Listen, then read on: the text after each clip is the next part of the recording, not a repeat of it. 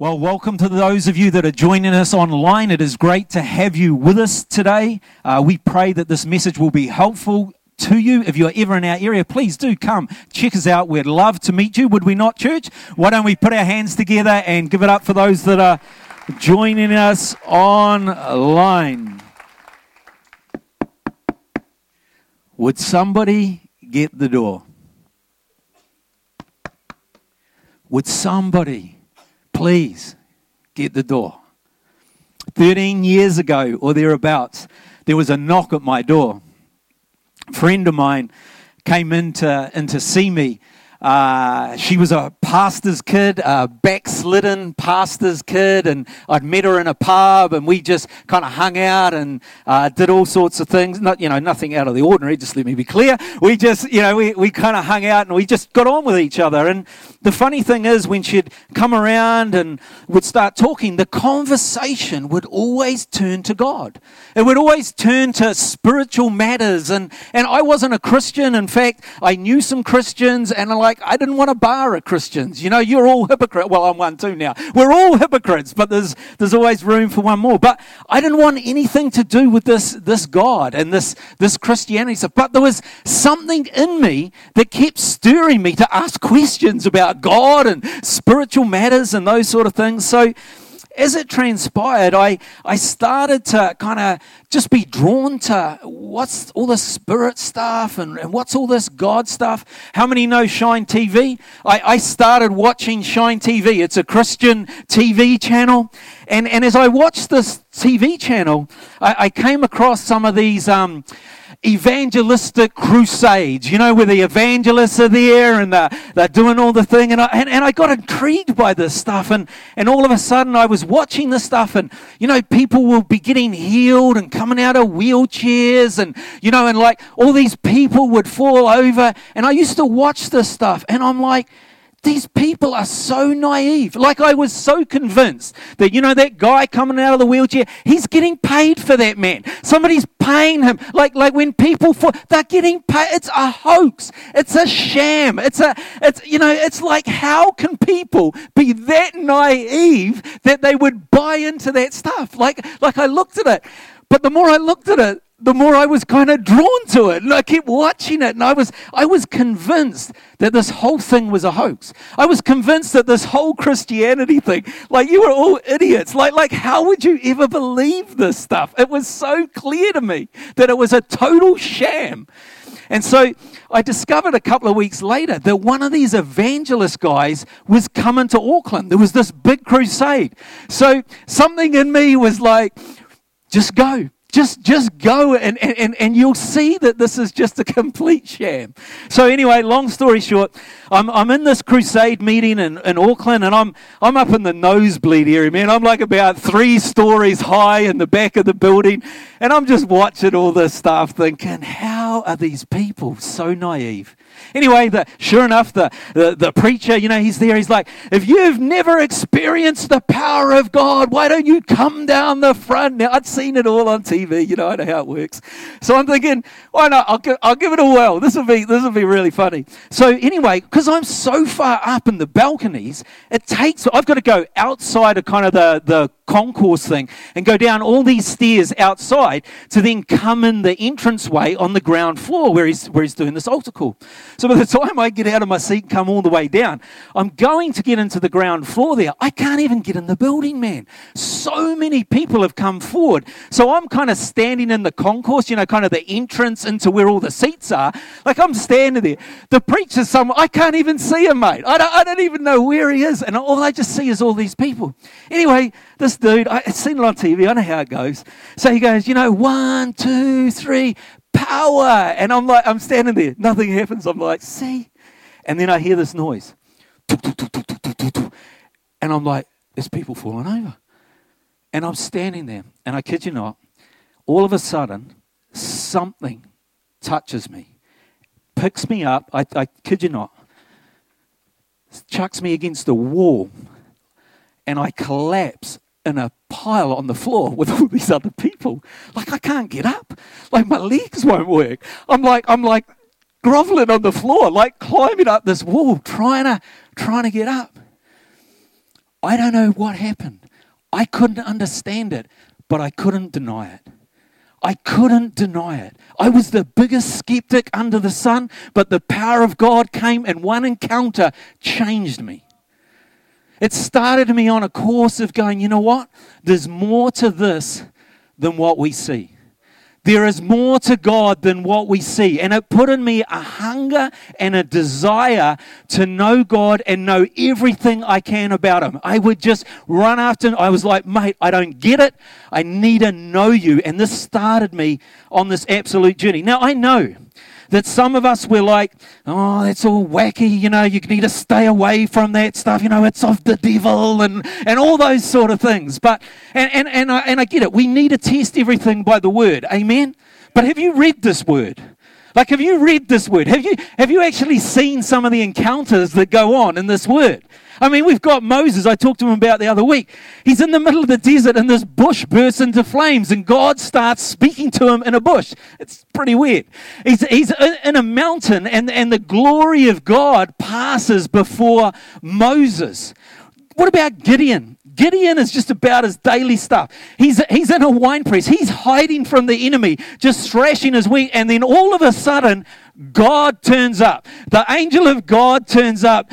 Gideon, my mighty man of valor, you're going to save the nation. It's like this book, there's all sorts of. Uzzah, Uzzah or Uzziah, whatever his name is. You remember the, the, the, the Ark of the Covenant? It's on, it's on the trolley thing, you know, and it starts falling off. And he grabs it. Mate, he's toast. He's chicken. He fried chicken. He not here anymore. I mean, that was an encounter with God you don't want to have. But, but my point is, there are encounters with God all throughout the scripture that change people's lives and change their destinies. There is something out there that we don't see. There is more to God than what we realize. Would somebody get the door? Could somebody just get the door? See, we live in this world that is full of information. It is information overload. It is an information highway. I looked it up. 2.5 quintillion bytes of data are created every day. Now, I know you're an educated bunch and you know what quintillion is. I didn't have a clue. I had to look up what actually is a quintillion. And it is, if we had 2.5 quintillions, it's 2.5 with 30 zeros added onto the end of it. That's how much data is getting pumped around every single day. Google, one search engine, does 40,000 searches every second. 40,000 searches every second. Snapchat users. 530 photos are shared every single minute. Over 4 million YouTube clips are watched every single minute of the day and night. There is just information everywhere. This is a world of data that beckons us, it seeks to lure us into its web. I don't need to know anything, I can just Google it. There's so much info. How could I even keep up with knowing everything? We'll just Google it. We are overloaded with information. We live in a culture, I'd suggest today, that seeks information about God rather than actually seeking to encounter God. We go to all the secondary sources rather than the primary source.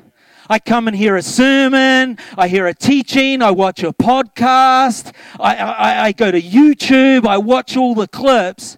I seek out ways to find information about God rather than actually seeking to encounter God. Just a thought. Information's important, don't get me wrong. I'm not saying information isn't important, but not as a substitute to your encounter with God. Not as a substitute to your relationship with God. See, Jesus had the answer for our need for information. He, he says it in John 14.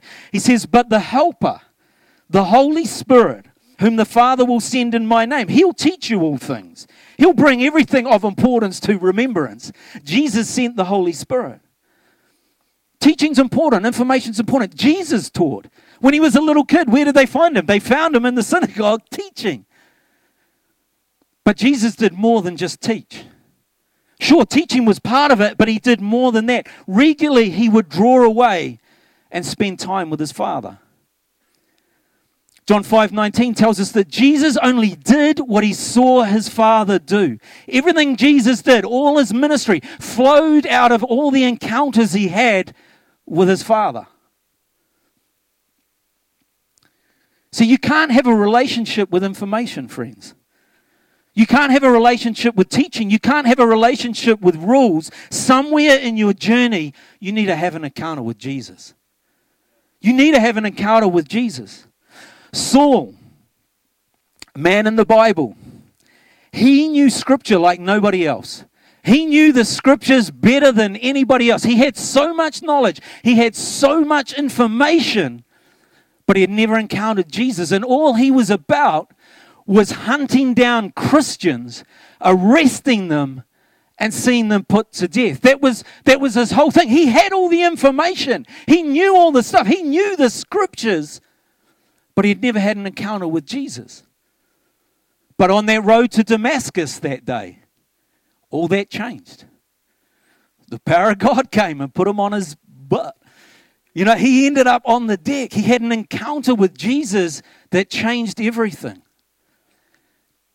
He went from a Christian hunter to a Christian preacher. He was, he was preaching the gospel, he was preaching the good news. See, once you encounter Jesus, like really encounter Jesus, once you truly meet him, once you actually enter into a relationship with Jesus, everything changes. Everything changes. See, until you encounter him, it's just information, it's rituals, it's performance obedience, behaviors. But if you truly encounter Him, it changes everything. Would somebody get the door? It was funny when I was doing this in the other service. There was actually a knock at the door. Somebody was trying to get into the. It wasn't Jesus, but that's all right. He was watching. I don't know where you're at in your journey, friend. Maybe you've heard lots of information, you've heard lots of sermons. But what I want to focus on this morning is simply this Have you had an encounter with Jesus that's changed your life? Have you met him? Have you experienced his love, his goodness? Do you know his arm around you? Do you know his whisper? Do you know his touch? Do you know him intimately like a friend? Or has it all just become information? I know about him. See, he's not some psychological concept of, you know, positive thinking. He's not a set of rules or beliefs. He's not even a religion. He's real. He's real and you can know him. And his desire is to be part of your life. Part of your life. Not just mine, yours. Part of your whole life. Every aspect of your life, not just Sundays, not even just connect groups, no matter how good they are. He wants to be part of your life every day. I was catching up with a mate a couple of weeks back having a coffee, and we were at Mitre 10 Cafe. It's, it's my hangout. I go there for coffees because it's a real guy place. You can do all the tools and all that. And um, so we're talking together anyway, it was, time time to go, and so as we're leaving, we're walking out of the car park of uh, Mitre 10 there, and mate says to me, you know, as we're walking past across the car park, he says, "Oh, let's pray for each other before before we go." And I'm like, "Yeah, sure, man." You know, I'm the pastor. I probably should have suggested that, but he he he suggested that.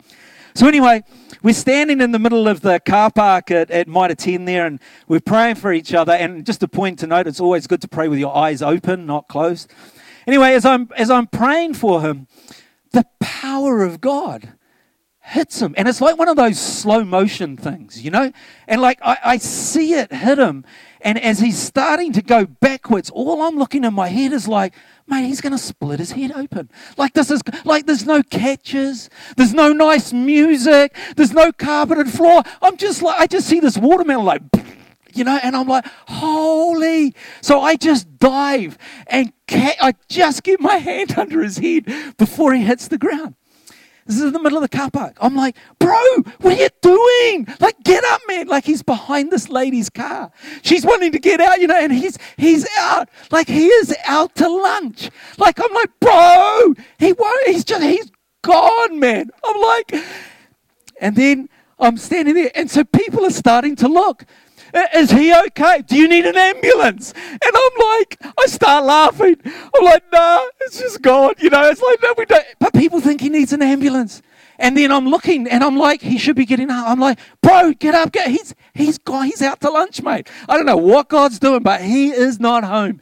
And so then I'm like, okay, you need to get up. Like seriously, you need to get up. And then I start. I'm like, I don't believe I did. I am your pastor, but this is what I said. I was I was looking at him, and these are the words that came out of my mouth. I was like, God, what are you doing? Like, you don't do this in the car park, you do this in church. And as soon as I said that, I was like, oh my Lord. Because the Lord says to me, Really, Neil? I don't do this out here, I only do it in there. And I was like, Man, how much have I unknowingly put God in a box? Like you just move in church on Sundays. You, you can't do this. I want to tell you, God wants to be involved in your life every single day, everywhere you go, even the car parks in Mitre 10. See, Jesus didn't lay down his life so that God would simply be words on a page, theological concepts, more information, or dare I say it, even a Sunday ritual. Jesus didn't give up his life for that. He is alive, and his desire is to be active and present in your life. He will turn up in the middle of the day in the most unlikely places if you let him.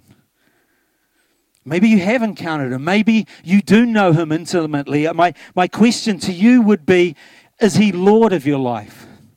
Are, you being obedient to what he's asking you to do as he's telling you to do things? Are you stepping out in faith? Where are you live? Uh, where are you using your gifts and your talents to, to bring glory to God?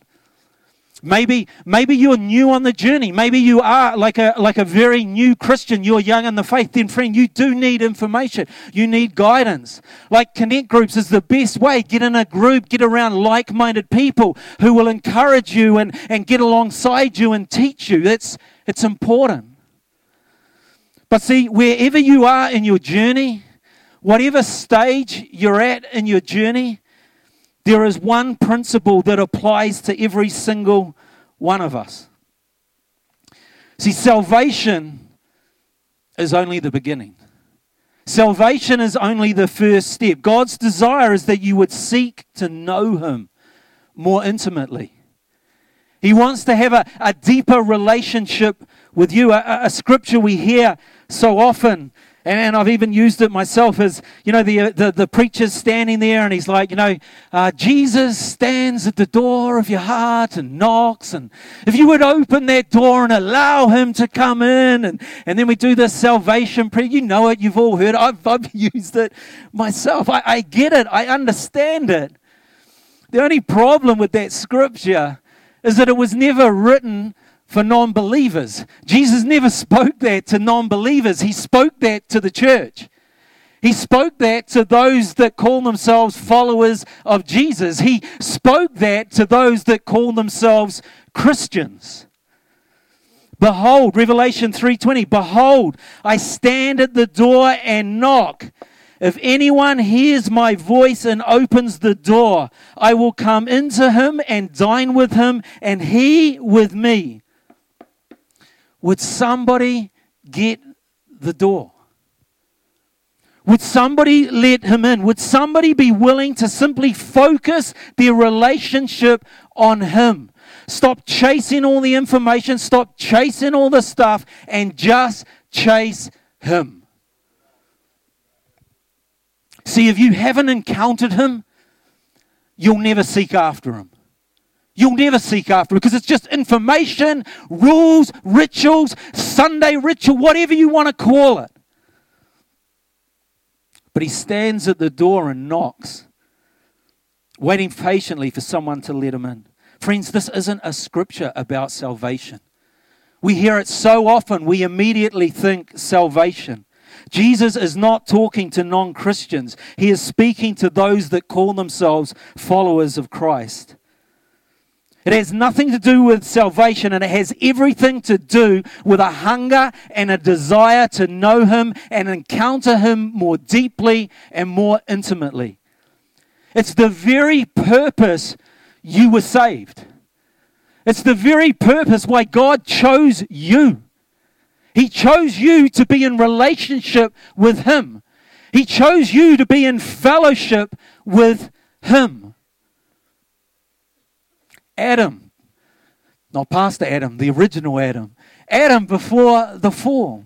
Scripture tells us he, he walked with the Lord in the cool of the day. You know, he, he talked with God. He, he hung out with God. God talked to him about what? I don't know, the kingdom, life, whatever. But God chose you. You didn't choose God. He chose you. Why? Because he wants to have relationship with you. It's not a salvation prayer. It's a life dedicated to God, seeking him, following, spending time with him.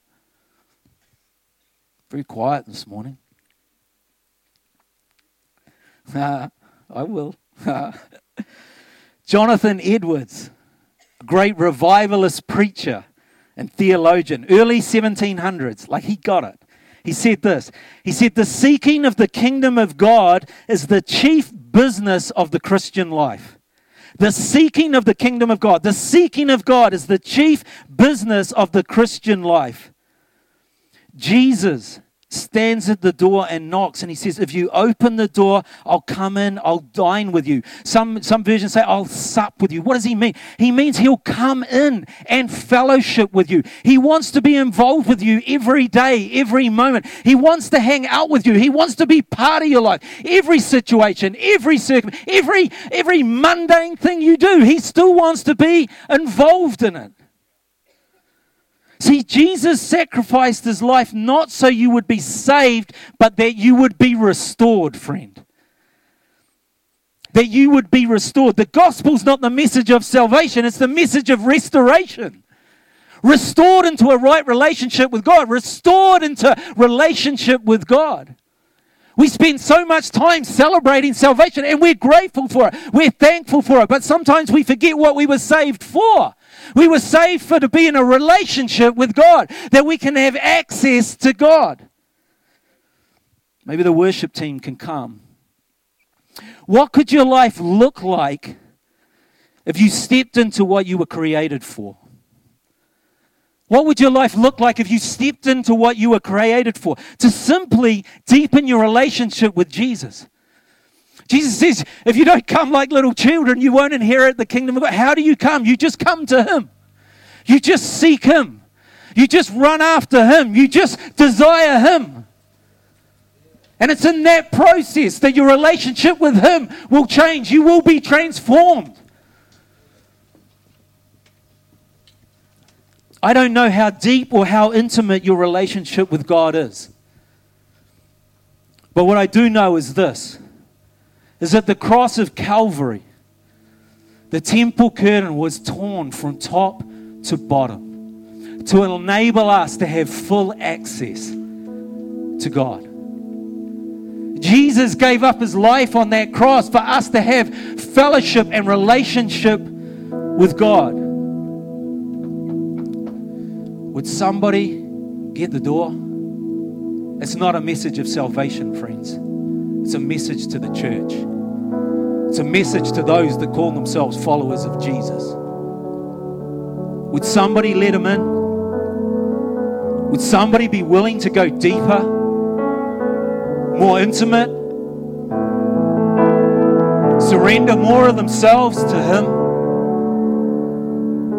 Behold, I stand at the door and knock. If anyone hears my voice and opens the door, I will come into him and dine with him, and he with me. All I want to do this morning, it's real simple, is to draw your attention to the fact that Jesus sacrificed his life for you to be reconciled to God to have a relationship with God more intimately, more deeply. He continually knocks. He's standing at the door right now, knocking. Would you open it? Would you let it in? Would you be willing to go deeper with God? Would you be willing to surrender more of your life to Him to bring Him glory? It's what Jesus died for. This isn't a salvation call. He spoke this to the church.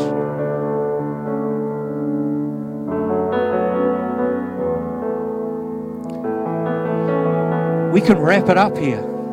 Nice message, pray. And really, we just add more information to the pile of information that we have. I'm not really about information, in case you hadn't realized. I'm kind of about encounters with God. Jesus says, I stand at the door and knock. If you'll open it, I'll come in. He'll come in this morning. His word says it. If you'd be willing to open the door, if you'd be willing to come deeper, if you're willing to trust me more, I'll come in. Many things are going to happen in the years ahead. The thing you need to be rock sure on is your relationship with Jesus. That is going to be the most important thing in the years ahead.